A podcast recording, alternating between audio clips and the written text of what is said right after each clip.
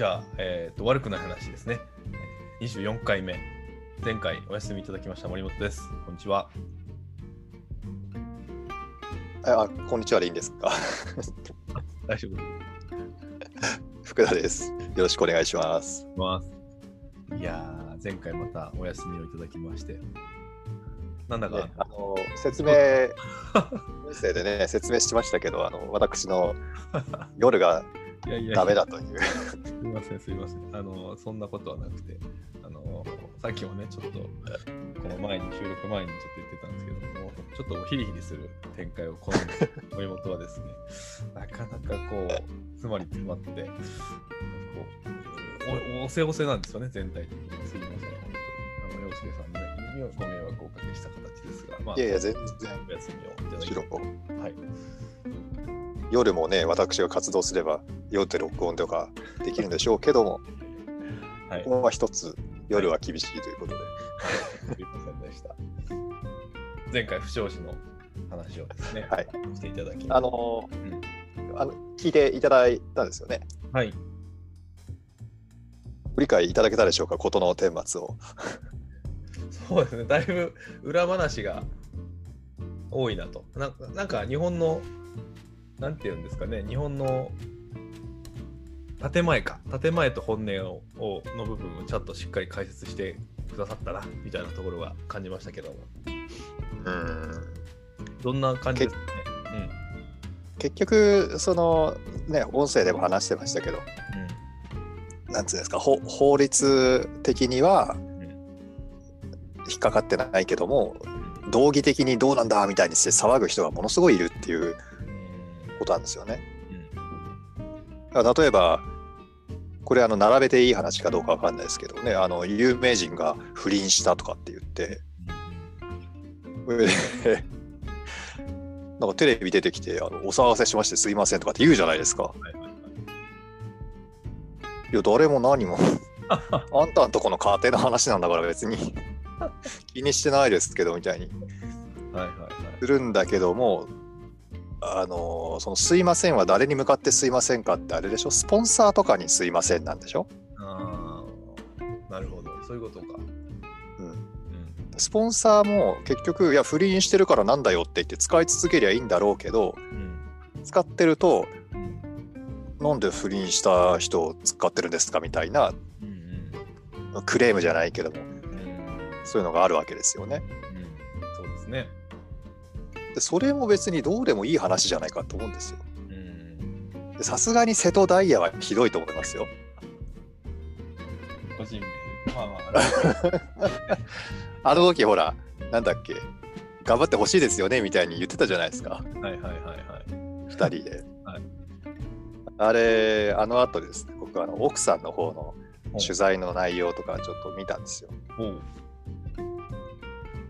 これはね、瀬戸大也ちょっと同情のしようもない。あ、そうなんですか。ひどい。結構ひどい。まあでも某お笑いコンビの片方に比べるとまだまだですけど。トイレのやつですか？トイレの、はい。まあね、いろいろありますよね。怖いですね。その辺は有名人だからな。そこは。それで別の案件ですけど、ああいう虐待じゃなくてなんだっけ、 DV っていうんですか、仙台の選手が女性に暴行してどうとかっていうのもあったんですよ。それでベガルタ仙台がその選手をまあ契約解除をしたわけですけども、その際にねお騒がせしてすいませんみたいな感じだったんですけど、被害女性っていうのかな、その被害者の方へのなんか配慮とかコメントとかって大体ないんですよね、ああいう時ね。なんかこう世間様に向かってすいませんみたいなことはやるのに、確かに一番こう辛い思いをした張本人にはそういう声明って出ないんですよね。すごい不思議なんですよ。だから一番気にしてるのは空気なんだろうなっていうのがそういうところで分かるんですよね。でも空気はって分かんないじゃないですか。空気読めとか言われるけどもで分かんないんだからミスるんですよ、うんうんうん、これどこまでセーフでどこまでがどっからがアウトだろうみたいにして、ミスってしまうんだから、いや今回ミスでしたすいません気をつけますって気をつけるやり方がこれですみたいにして、なんていうんですか、今回のアルビレックスの社長は言ったわけですけども、うん、いやそうじゃなくて責任取ってやめろとかって言うんですよねなるほど。で、周りが騒ぐのは、まあ、うん、ね、野獣馬みたいなもんだからしょうがないかなと思うんですけど、そのサポーターと自負している方々からもやめろとか言ってみたり新潟のメディアっていうんですか、地方、その地方だけのメディアとかもなんかすごく悪意のある言い方したりね。へー。報告が遅れたのは事実だし、うん、その社長としてはその理由は、いやこれは全部はっきりしてから公表しようって思ってただけなわけで、隠そうとかっていうふうには思ってなかったわけですよね、うん、なのに某テレビ局のテロップとかで、うん、社長隠蔽かみたいにして隠蔽違うじゃんって記者会見で違うように言うてるじゃんって思うんですけど、だからそういうふうに言われるんですよ。まあわかりますよ、うん、某メディアもスポンサーだから、うん、クラブの、うん、なんか言いたくなる気持ちもわかんなくはないんだけど、うん、なんかね、だから過ちをやってしまって、でもそれを反省して、うん、で解決策まで考えて提示してるんだから、あとはじゃあそれを実行しているのかどうかっていうのをみんなで見てりゃいいわけじゃないですか。そうじゃなくてやめろって言うんですよねやめたって何にもならないじゃんって思うんですよ。いつもそう、国会議員のやつもそう、うん、根本的なね、うん、解決にはならないと。なんかのほら国会の答弁見てても、うん、これは責任を取って辞任すべきじゃないですかみたいなことをどっかの党が言ったりするじゃないですか。言いますよねあれ、うん、でも、うん、その言われた側は、うん、職務を責務を全うすることで責任を果たしていきたいと思いますみたいに言いますよね、うんうんうん、そりゃそうだと思うんですよいや内容にもよりますよもちろん、ね、うん、内容にはよるけど、うんうん、だからその責任の取り方とか、うん、その法令では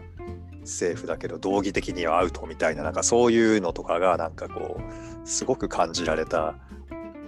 一件だったんですね今回のは。誰得案件ですねじゃあ。そうですね。でもあれで例えばじゃあ社長がじゃあ責任持って辞めますみたいにしてしまったとしたら、もうアルビレックスはボロボロですよ。ガタガタになりそうな感じですね、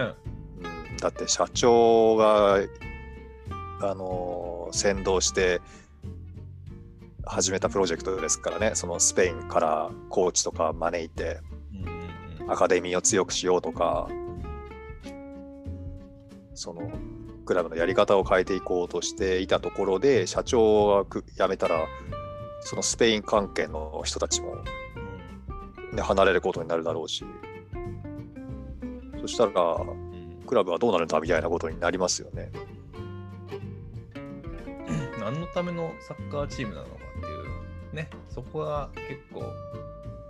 なんていうのかな、メディアとかその興行とかね、そういう風な方に目が行きがちになっちゃうんでしょうね、あれどうしても。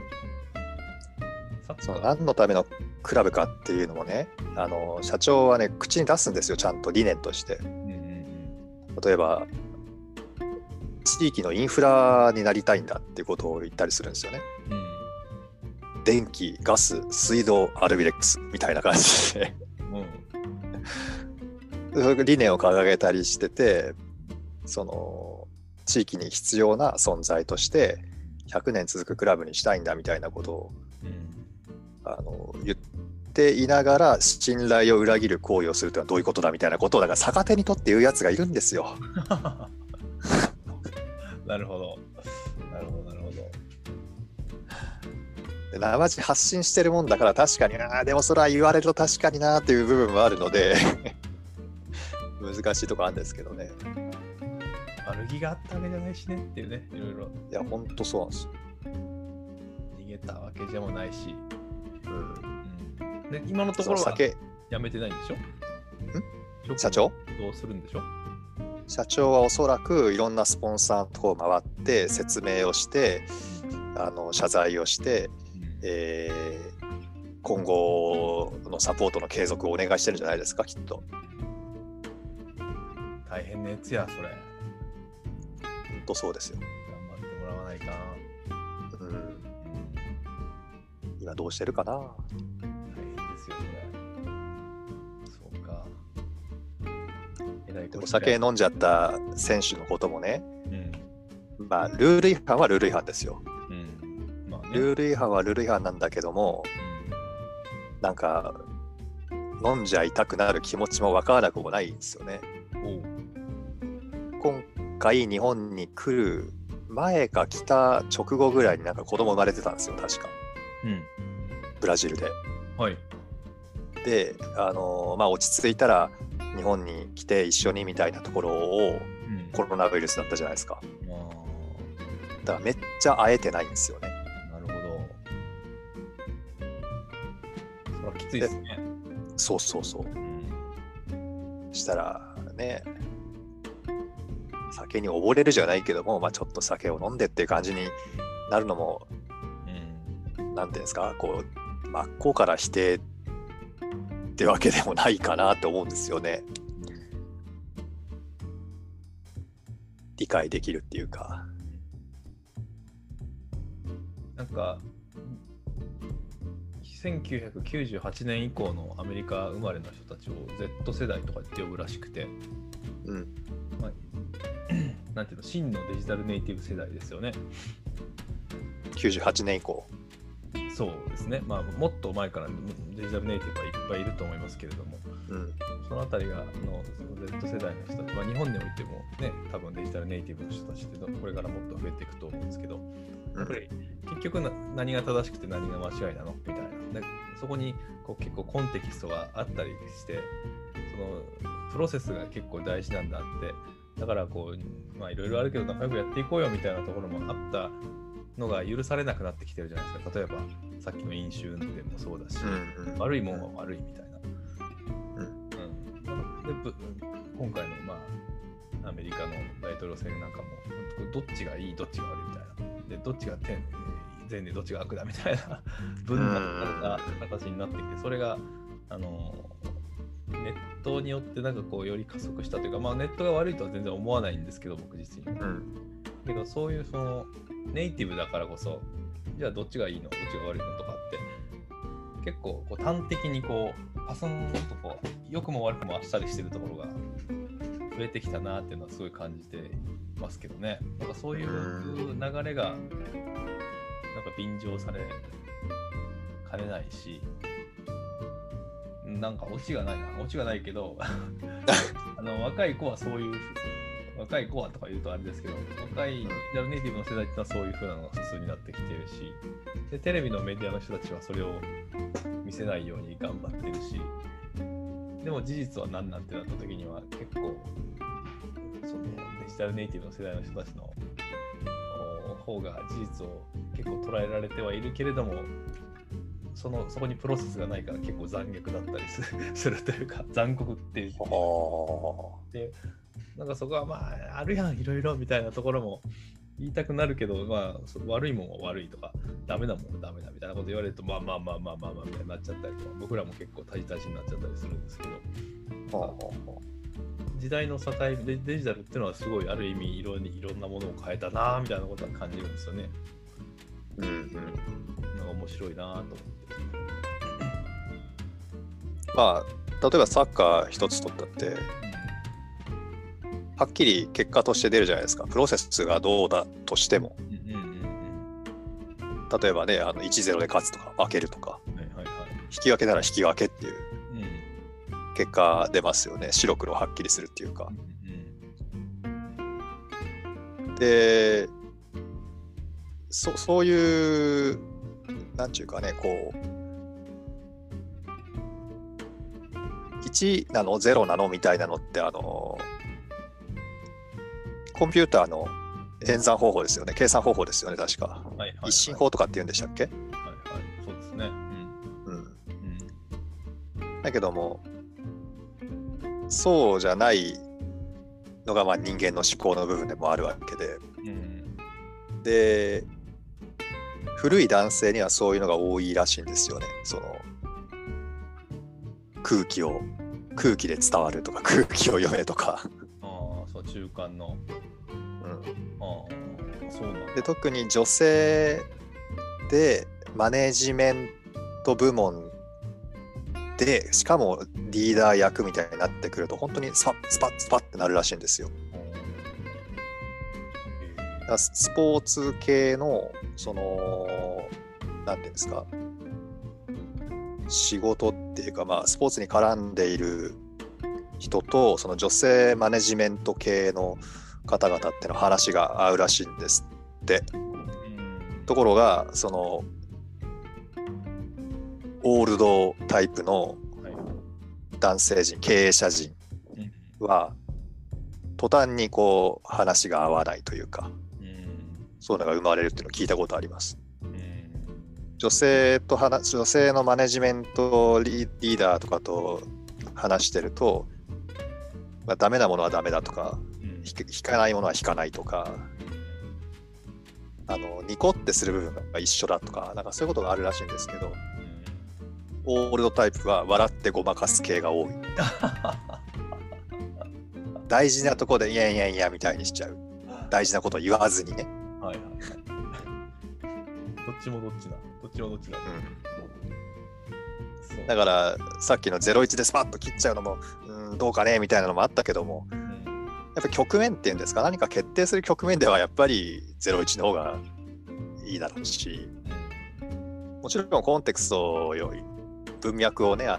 文脈とか背景っていうのをしっかり読み取ろうみたいなところは大事だろうけども、うん、そこって読み取る技術とか能力が必要になってくるじゃないですか、うん、そうだな、うん、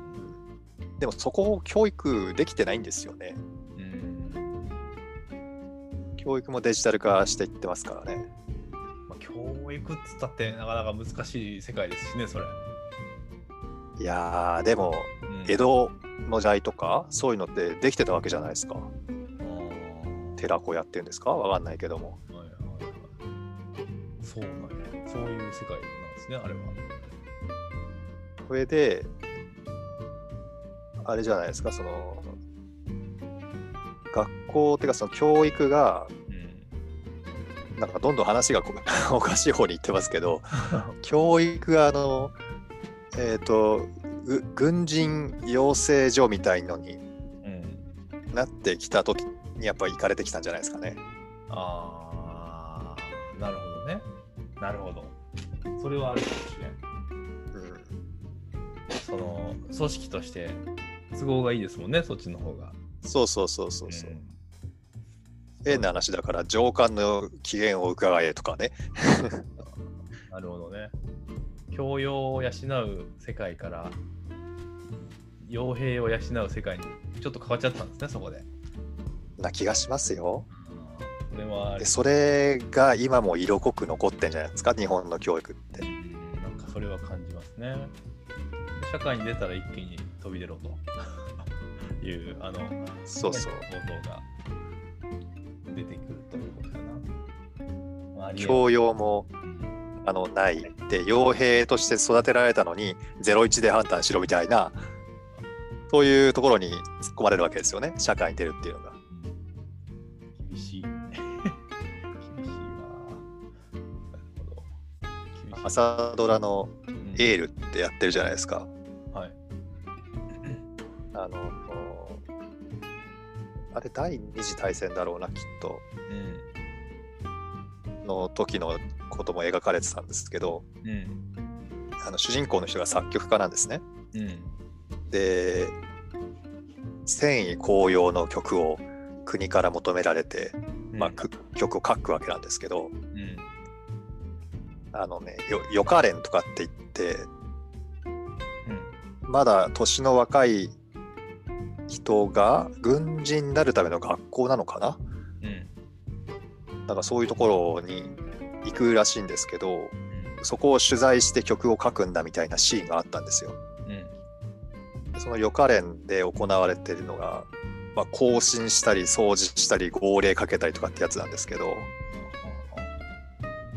びっくりしましたよ。あれ我々の小学校時代にやられてたこととほとんど変わらない。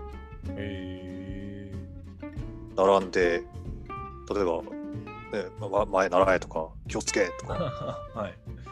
番号とか 1,2,3 とかってああいうのとか、うん、やりませんでした？僕中学までやってましたよそれ、うん、高校もやったかな、うん、体育の先生の部屋って別にあったんで、はいはいはい、体育教官の部屋に入るときはちゃんと入り方ってのがあって、そんなありました。ノックしたら失礼します。何年何組誰々なんとか先生にこれこれの要件があって入りますって言って。あれだからそういう風にやれって紙に書いてあるし、先輩とかもそうやってるし、やらないと怒られるからやってましたけど、うん、同じようなのがだから戦時中のことを描いたところで出てたんですよね。なんだこれって思いましたよ。だから戦後教育変わってないじゃんって、うん、変わってないかもしれんな。それで何でしたっけ、床掃除とかもなんか雑巾で絞ってこう、うん、手でね拭いてたりしましたよ小学生の時。手で、うん、雑巾がけとかって言って。走ったりね、走ったりでこう。そう、うん、でもなんかの時に、うん、データっていうか見たんですけど、学校の教室とかを自分たちで掃除するのって、うん、ヨーロッパではしないんですよね、うん、アジアのしかも日本とどっかだけだったかな、うん、ないっすよね。これはだから予科練の流れだなと思いました名残ですね。だから学校教育って軍隊教育なんですよね、うん、それはあり得るというかありますね。確かに感じますねそれは非常に。運動会とかどうなりました？今年どうなりました？ありましたよ。ついこのやりました、はい、運動会だって結局、うん、整列とか右習いだ前習いだ世界じゃないですか。このね某国の武器を披露するパーティーとあんまり見た目は変わらないやつですよね。変わらないですよ。うん、ザッザッザッっていくやつですね。そう、はい。それでね応援合戦とかって言って、はいはいはい、某国のマスゲームとあんまり変わらないというか。そうですね。確かに。なんだろうなって思いますよね。だからね。なんかね、いろいろやっぱり気に入らんことは多々あるというかね。さっきの問題を起こしたでメディアのスポンサー云々とかっていうのも、最近はだから不祥事をね起こしちゃうからスポンサーでついてる人がね、不祥事を起こさないようにするために最近はもう VR 化が始まってるとか言って、どういうやつですかそれ。VR キャラクターをもうスポンサーにするみたいな。VR のキャラクターにスポンサーがつくんですか？いや VR で多分キャラクターを作っていって、そこの魅力的な人にがスポンサーに、スポンサーがそういうところに人を見つけ出してはその人をスポンサーにするみたいな。だから VR 世界のなんだトップアイドルみたいなのがどんどん出てきてるんですよね今。へえ。実際の人は問題を起こすからそっちの方が絶対に問題が起きないっつって。だからもうまあ VR が不倫とかしないってことですよね。見せ方とかもねやっぱり変わってなんだかなんていうのか現実離れがどんどん進んでいくなと。その中で教育っていうのがあんまり変わらないし、下手したらその子供ちゃん親も子供に対してあんまり興味がなくて学校のせいにしたりとかっていう流れも、まあ、モンスターペアレンツ問題とかもねあるじゃないですか。うん、で親は何してるかって言ったら子供の公園で友達と遊んでるのを見ながらもスマートフォンをずっと 見てるみたいな世界が結構あったりして。どうなるかなっていう感じですよね。本当子供にとって明るい未来になればいいなと本当に思いますけど、それはやっぱり大多数の大人が死んでいかないとダメなんじゃないですかね。なかなかラジオの上でラジオ上でそんなこと言っちゃっていいのかなっていう。まあでも本当に変わらないといけないかもしれないですね、大人たちが。これね、うちの妻と話してたことなんですけどね、今ってほら高齢社会じゃないですか、はいはいはい、で人口ピラミッドでいったら高齢者の割合がものすごい多いってことですよね、そうすると選挙をしたら、選挙権を持ってる人数の中で高齢者のグループが最も票数を持ってるってことですよね、そしたら例えば自分にとって利益のある、社会になるような人を選ぶんだってなった時にどうしたって高齢者優勢の社会になっていきますでしょ、そうなりますね。で若者は自分たちにいい社会をって思っても、若者が団結したところで票数がかなわないじゃないですか、で10代をって言ったらあれ確か今18からですよね選挙権。これだからねフェアじゃないなって思ったんで、選挙権も上限つけたらどうかって、で18歳から選挙権があるってことは0から18歳には選挙権がないわけですよね、これはおそらくまっとうな判断ができないからだと、子供だから、だから与えられてないんだと思うんですけどだとしたら平均寿命から18引いた数を選挙権の上限にしようと。すごいねそれ、でそうすれば平均寿命の方までいくとまともな判断ができないんじゃないかな。お免許証の返納みたいにね。そうなるほど、いいじゃないですかそれ。そうしたら社会も変わるんじゃないかと思ったんですよね。ね、そうか。でも偏差値的には偏差値で言うとやっぱりあれですよね、人が多いところが平均値になっちゃうからもうちょっとさすがに年齢を上げなかったりするな。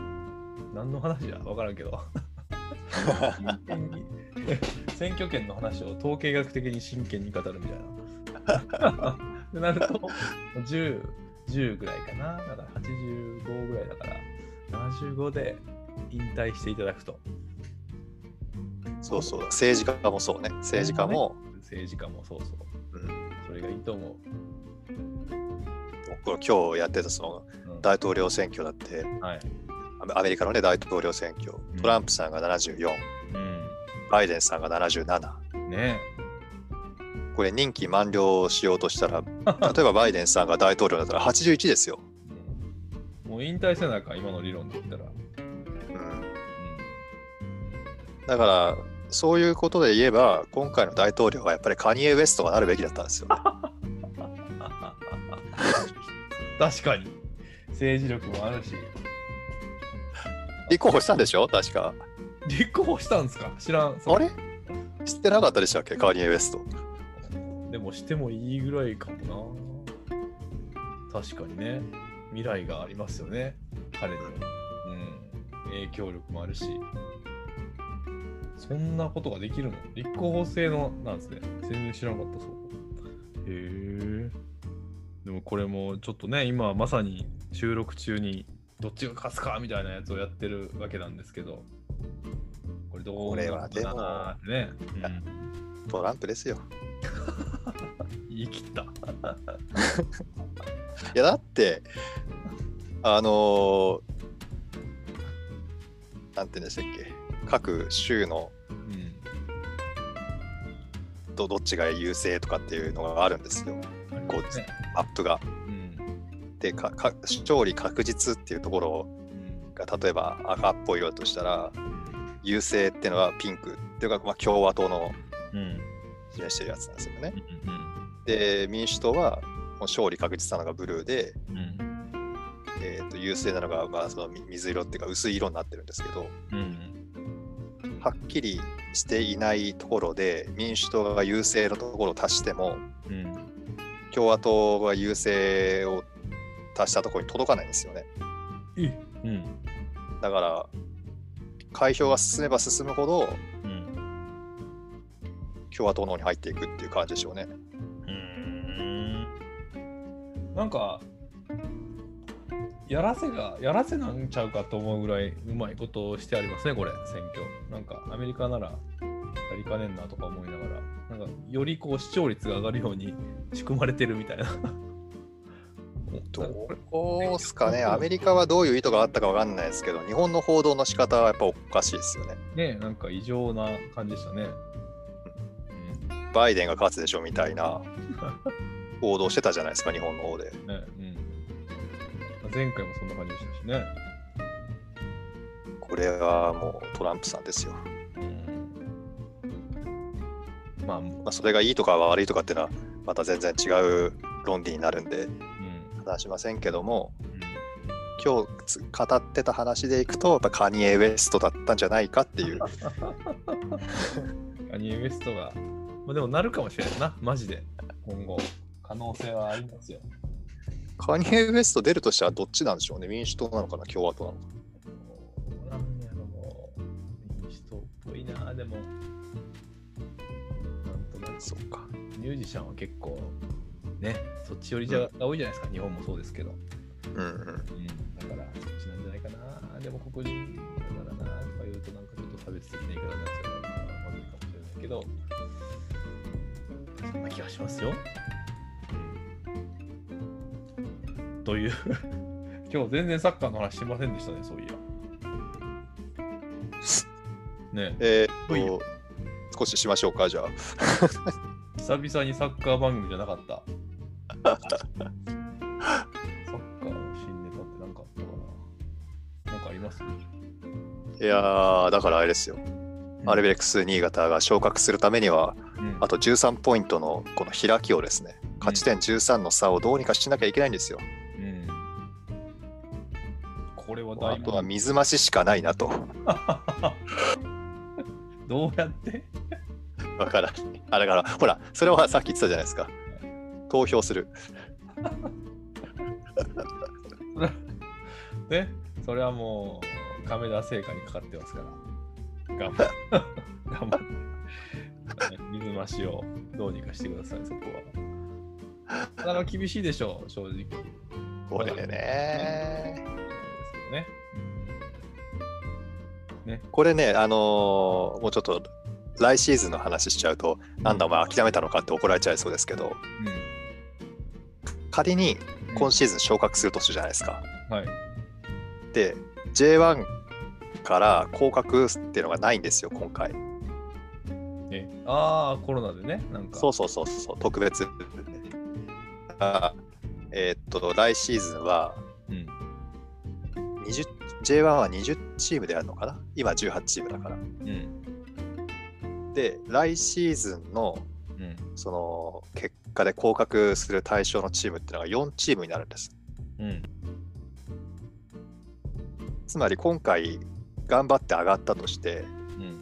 来シーズン落ちてくる枠ってのが4つある中で戦わなきゃいけないっていうのは、まあ大変な話ですよ。ほう、そこまで見据えて。で、うん、その J1 から落ちてこないで今シーズン強かったにチームは上に上がるって考えれば、普通に考えて今シーズン3位4位だったところは来シーズン1位2位に行ける可能性ってのはかなり高いわけですよね。大チャンスですね、うん、それもありかなってちょっと思い始めてるんですよねちなみに今何位なんですか？ 5 位。ああ、なるほど。じゃあ頑張って3位ぐらいまでは目指しましょうよ。あ、そんな言うたらかな。2位で目指しましょう。いや、今シーズン上がっちゃうと、それはそれで茨の道だし、今シーズン上がれなければ経営的に茨の道なんですよね。そうか。なるほど。じゃあ頑張ってスポンサーを応援するしかないな。どうでしょう、一般社団法人はスポンサードできるんでしょうか？ダメなんですよ一般社団の場合は講演しかできないので、講演ならいくらでもしますよ。そうか。僕はちょっとどっかでね、ちょっと横浜市民ということもあるので、ちょっと日産の本社に行ってみようかなと思って、マリノスのおね、なんか今、はい、日産本社にインフィニティってあるでしょ、日産の高級、はいはいはいはい、この車が展示してあるらしくて、はい、最近ちょっと日産の車が結構かっこいいなと思ってるので、インフィニティを見に行こうかなと思ってますけど、まあこれ全然関係ないなまあよく無理やりサッカーにこじつけるとするとですね、はいはいはい、日産といえばまあ横浜 F マリノスなわけですけど、はい、マリノス昨シーズン優勝してるんですよ。はい、そうです。